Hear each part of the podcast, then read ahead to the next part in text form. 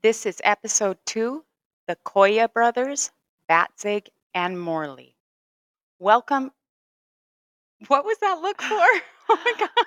I was expecting you to say welcome to Minors of Mayhem first. Oh, sorry.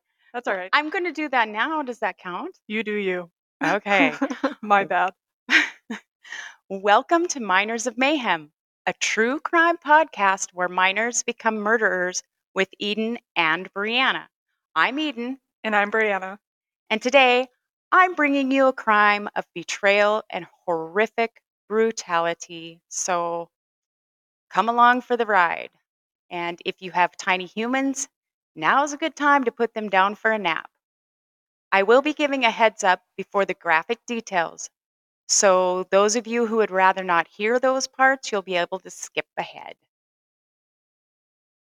Ready? Here we go. Yeah, I'm ready. I don't think I've ever heard this one. Well, as we get further along, you'll have to let me know if you've heard it or not. I will.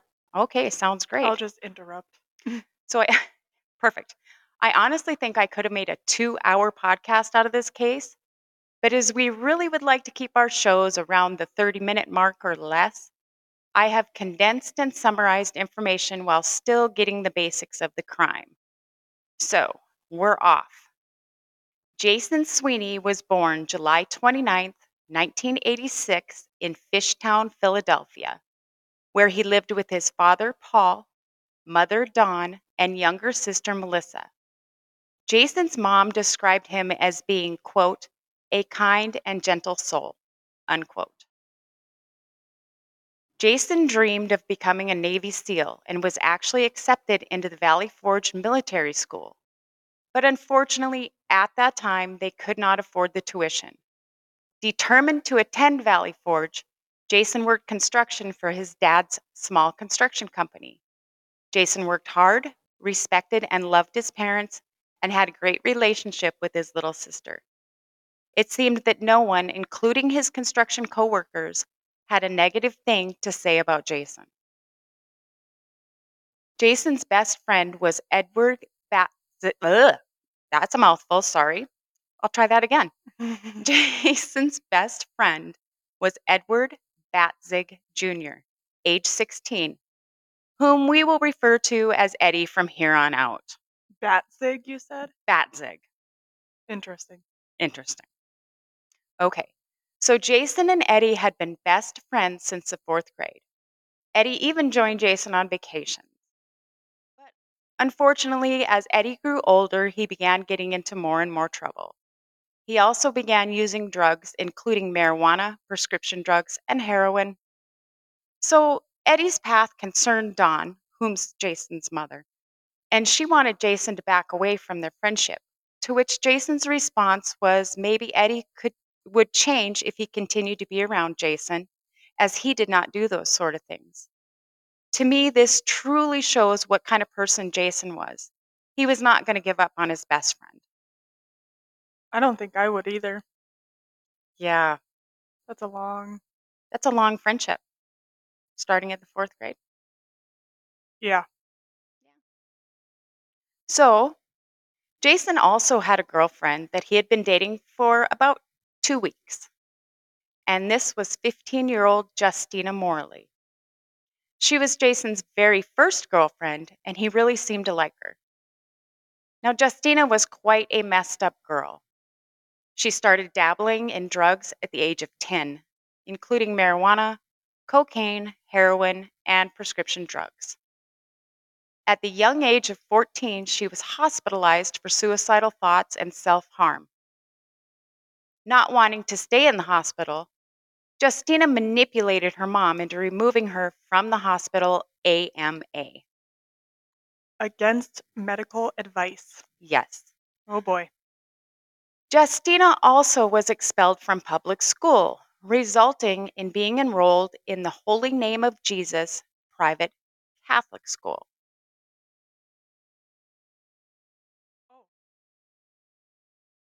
Uh, what? She was expelled from school. She was expelled Yes. from a church?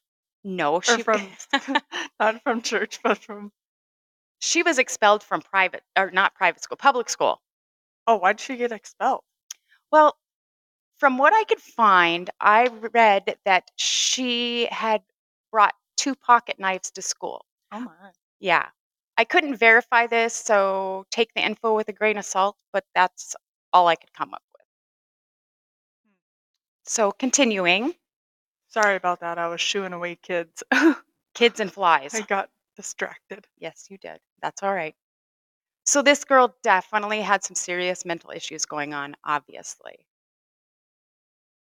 Inside Jason's circle of friends were brothers Dominic, age 17, and Nicholas Coia, age 16. These brothers were also very sketchy fellas. They were known by the law for petty theft and the use of illegal drugs, including prescription drugs, heroin, and probably anything they could use to get high, including marijuana laced with embalming fluid. And yes, I did say embalming fluid. Now, why would they lace marijuana with embalming fluid? Like, what would that do? Well, that's a really good question because I didn't know the answer to that either. And I had to find out on the wonderful world of Google. And what I found was embalming fluid is supposed to make the marijuana burn more slowly and give a prolonged high. And it's also known to have an halluc this is a word, hallucinogenic which includes the feelings of euphoria and sometimes even rage. Oh, that's interesting. you know, now that you say say that, I uh, I remember an episode on Yellowstone where I think Rip beat up like a mortician. Mortician, Yeah. like he went to and he was smoking embalming fluid. Oh, wow. Did I miss that episode? I don't know. Was that the last season? I don't know. Gosh, now I'm gonna have to go back and read. Maybe it's not even Yellowstone. Who rewatch. knows? Well, you said Rip, right? I'm pretty sure. Or oh, Well- wait, was it? Oh, never mind. Continue. Was it Suits? Come on, we all know you're a Suits girl. No. Okay. It wasn't. So, moving on, I had a hard time figuring out why such a hardworking, seemingly good kid like Jason surrounded himself with these troubled teens. Excuse me. I have a frog. Oh, all better. Um, they were absolutely nothing like Jason. The only thing my thoughts could come up with is maybe he was hoping he could be a positive influence in their troubled lives, maybe. Yeah, maybe. So, with that said, uh, on May 30th, 2000, Get it together. my tongue is like, on May 30th, 2003, Jason and Justina had a date planned when Jason got off from work. Now, there's an area by the Delaware River called the Trails, and they planned to go there with the intention of having sex. When Jason did not return home from his date, his parents became very worried. This was so out of character for Jason as he was a very responsible young man. They called him several times but were unable to reach him. His parents finally called the police to report him missing. When they made the report, they were asked about any identifying marks, tattoos, scars, etc. And they did report that he had obtained a pretty nasty cut on his hand at the construction job. Now, I want you to stash this tidbit into your brain stash box for later because it will become very important. Noted. Noted. So, here's where I'm going to give the heads up. I'm going to begin discussing some gruesome stuff. So, if you don't want to hear or you need to put your tiny humans down for a nap, now's a good time. The following day, two teenage boys were out at the trails when they came across a very gruesome discovery. Lying motionless, on the ground was a body covered in blood with his pants down around his ankles and shirtless. The police were immediately called, and when they arrived at the scene, There was no way to identify the body visually, as the trauma to the head was so severe that all that was left was eyebrows and hair. Oh my Lanta. That's it? Yes, ma'am. Oof. Is this case ringing a bell to you yet? Maybe a little. I don't know. Okay, we'll keep going. His teeth were scattered on the ground next to him. Nearby, they did discover a bloodied rock and a hatchet. Obviously, more than likely, the weapons used on the victim. The body was transported to the ME while the police continued to scour the scene. Now, nearby, there was a meager little camping site where a homeless man was staying.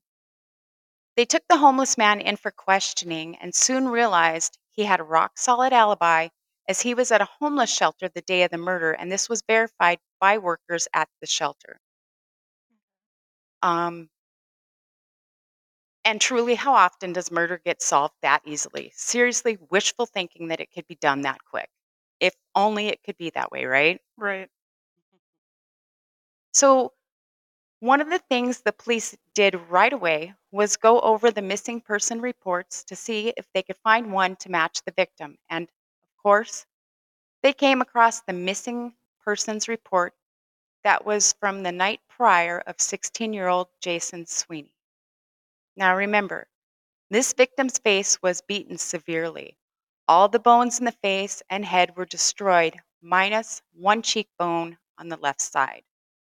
There were gashes extending from the chin to the nose, and parts of the face were just plain gone, making it impossible to make a positive ID. Now, rewind back to our brain stash from earlier. The victim in the morgue was identified by a recent cut on his hand, which matched the missing person report of 16 year old Jason Sweeney. A photo was taken of the cut on the hand and taken to the Sweeney home, where it was confirmed that this was the cut Jason obtained on his construction job, Oh no. giving the victim in the morgue a positive identity of 16 year old Jason Sweeney. 16. Yes, ma'am. And it gets even worse. I don't think I wanna. Hmm. Let's hear it. Okay, here we go. Investigators asked the Sweeney family the obvious questions Did Jason have any enemies? Who were his friends? Who was the last known person he was known to be with? The family provided the police with a list of Jason's friends and the last person that he was known to be with, his girlfriend, Justina Morley. This list included his best friend, Eddie Batzig, and the brothers Nicholas and Dominic Coia. They began with Justina, as I can only assume because she was the last person known to be with Jason. When Justina was told by the investigator that Jason was found brutally murdered, Justina showed zero emotion or shock. Now, they've only been dating two weeks, you said. Yes, correct. That's that's long enough to show emotion. Or shock or something. Can you say red flag here? Mm. Yes. She told the police that Jason was supposed to be at a party Friday night, but he never showed up and she was bummed. Police were able to secure Justina's phone records, and for someone that was so bummed that her boyfriend did not show up, she sure didn't bother to try to call him, not even once. Now, if that was me, I would be blowing up my boyfriend's cell phone. I would not appreciate being blown off or stood up, and you can bet I would let it be known. So to me, this just stinks like rotten fish. You said that he's a Excuse me. pretty decent kid. Yes. He doesn't seem like the kind of person that would blow somebody off without letting him know what's going on. Yeah. That's my take too, that he wouldn't do such a thing. So, Sus. very. Investigators went on to bring in the rest of the friends on the list and question them. Now, their stories were exactly the same as Justina's, to the point where investigators thought something was off and that their answers seemed very rehearsed. Each one of these teens denied knowing who would want to hurt Jason and that everyone just loved him. Now, I'm going to skip ahead to try to just hit some highlights so I can at least attempt to keep this episode within our desired time frame. So, we're going to jump back to Justina. She once again was questioned, and the investigators were basically calling bullcrap on her and offered Justina a deal if she would tell everything she knew. And just like that, Justina sang like a canary. So, we're going to get into it here. On May 30th, 2003, Jason and Justina had a planned date. They went out to the trails by the Delaware River with the intention of having their first sexual encounter. They arrived at their destination and began making out, while Eddie, Nicholas, and Dominic hid in the bushes. When Jason had his jeans down around his ankles, of note, this part was planned so that he couldn't run away. On a three on a three count, the teens jumped out and attacked Jason. And that's such a vulnerable state to be in anyway. Oh, you bet that's exactly why they did that.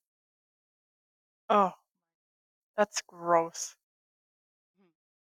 So, the first blow was done by Jason's best friend, Eddie.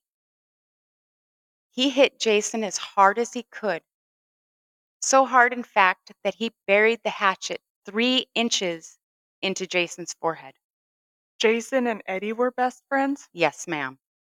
and his girlfriend was in on it. We'll get to that. Oh, okay.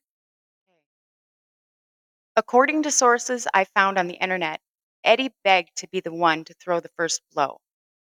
This gives true meaning to the age old saying, with friends like this, who needs enemies? Eddie continued to hit Jason with the hatchet four or five more times.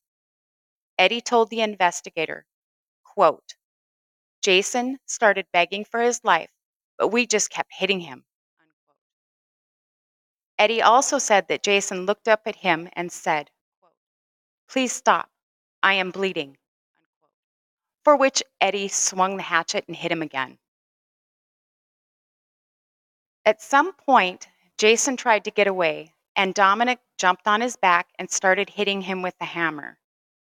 Jason was struck so hard in the head that the hammer actually became stuck. Are you kidding me? No, ma'am. Sometime during this melee, Jason's final words were said to be to, Ju- to Justina, in which he said, quote, You set me up. After the hits with the hammer, Jason stopped moving, and the final blow came in the form of a rock being dropped on his head. Excuse me. This is sick. Yes, ma'am. As Jason lays there near death or already dead, I couldn't find that for sure. The teens grabbed his wallet, took his ID, and his $5, $500 cash. It was his payday from work.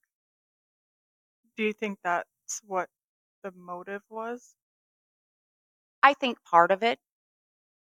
But when you look at the differences between these teens, there had to be some envy, some jealousy, because here you have this good kid who wants to make something of his life. He has a job. He doesn't do drugs, do alcohol. He has a great family. Those kids didn't have that, or they didn't bother to go out and get that for themselves. Wow. So, uh, yeah. Mm. So back to the story.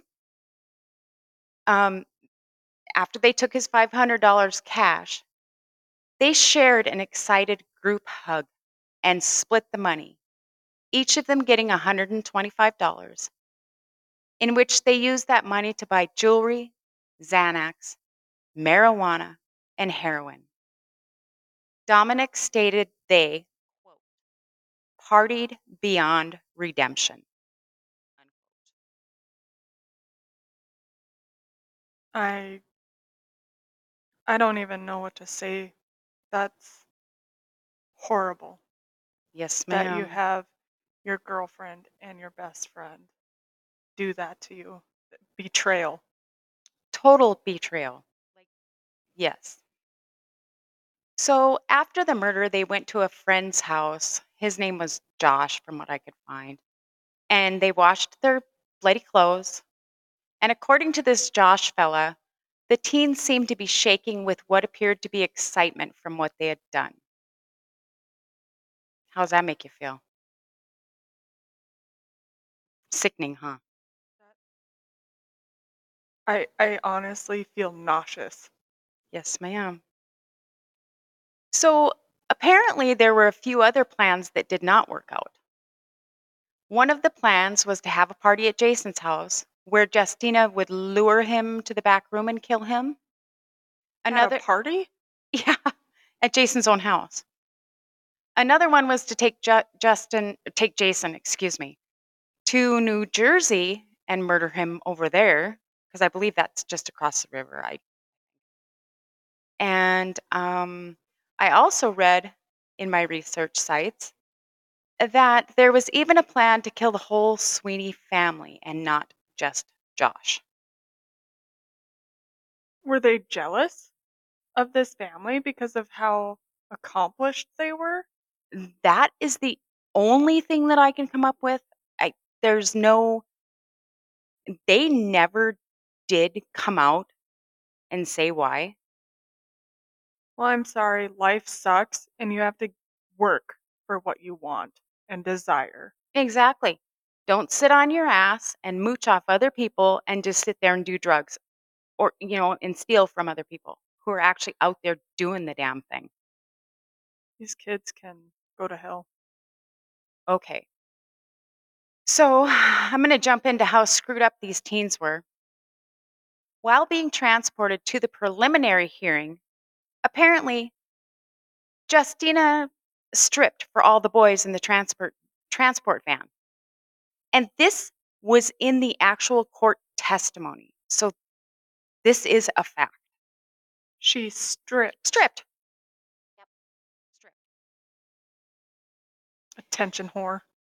Oh. If you go look up a picture of her, Brianna, you she looks dead inside. Completely dead.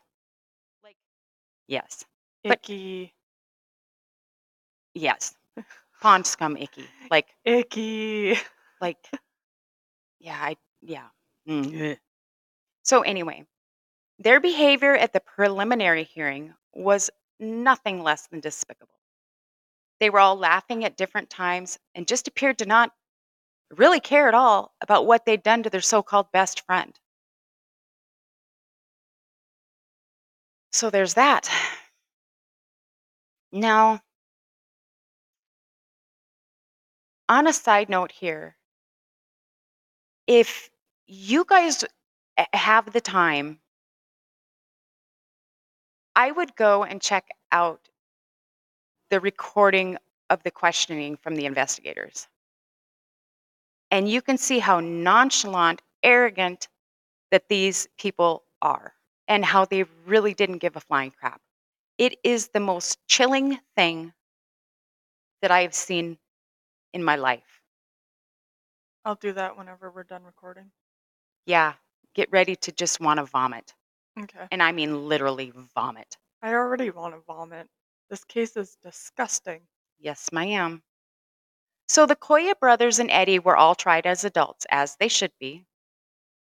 Um, they were charged with first degree murder, conspiracy, robbery, and possessing an instrument of crime for which they received mandatory life in prison without parole for the murder, plus 22 to 45 years for conspiracy, robbery, and possession of an instrument of crime. Now, Justina was also tried as an adult, and she pled guilty to third degree mur- murder due to the plea deal in exchange for her testimony. So She was sentenced to 17 to 35 years in prison. So when I was searching all this information I could find on this case, I literally read somewhere that she was released on parole on December 20th of 2020. So of course, I literally had to jump down this rabbit hole and see what I could find out. And guess what I found? Nothing. Was she put in witness protection? I have no idea. So I'm going to say this if any listeners can find any information, shoot us an email and we'll add an update to the next episode. She re- she got released in 2020. That is what, now remember, this took place in 2003. So she spent 17 years in. Right. And wasn't 2020 the year that we got hit with the pandemic? Yeah. So maybe there was, there could have been more to the story. You know, I, I don't want to jump down that hole, but you know what I'm getting at. Yep.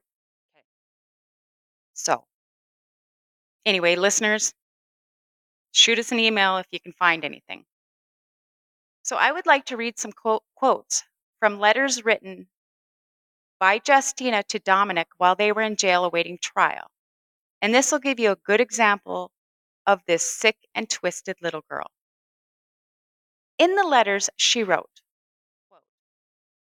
I am a cold blooded, death worshiping bitch who survives by feeding off the weak and lonely. I lure them and then I crush them. I am guilty, but I still don't feel guilty for anything. I enjoy my flashbacks. They give me comfort. I love them. Unquote. And if you guys could see the look on Brianna's face, yeah, Are you kidding me? no, ma'am.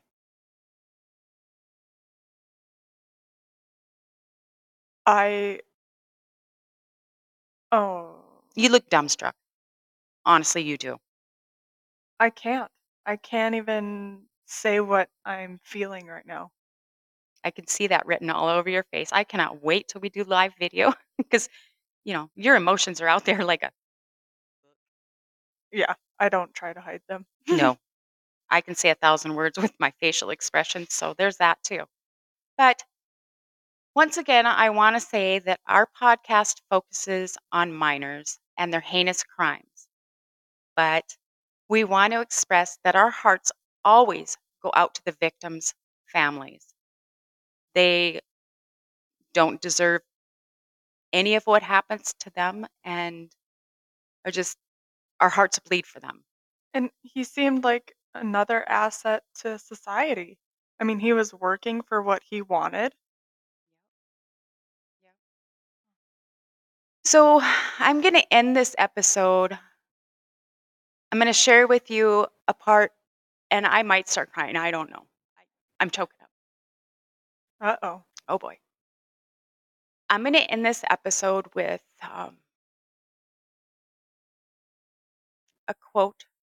Do you need me to read it? No, that brought tears to my eyes. I'm fighting my tears right now. Can't see my screen. Quote.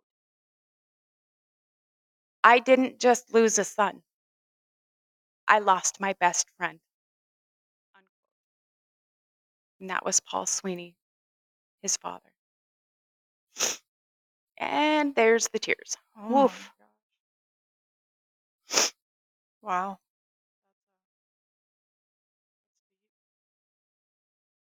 I couldn't imagine. No, I don't wish this upon anybody. this was a hard one to cover. Yeah, I would say. I struggled very bad with this one. So, we are open to suggestions, questions, case ideas, or for any reason whatsoever. You can email us at minorsofmayhem at gmail.com. We also will be going to video. I we don't know when the launch date for that is going to be. We'll keep you posted on that. Brianna, can you kindly tell them where our YouTube channel is because I don't have that in front of me. Yeah, I think it's just youtube.com slash at minors of mayhem. Um, we also would like to talk about our us not being sure about when we're going to do release dates. Right now, we're just trying to work everything in around work and family life. And so we don't have a set date, but we're kind of looking at Saturdays, maybe Sundays, recording and, and uh, uploading all in the same day. So we are definitely going to try to bring all of you listeners some consistency once we get this figured out. In the meantime, thank you for listening and please stay safe. Bye. Bye.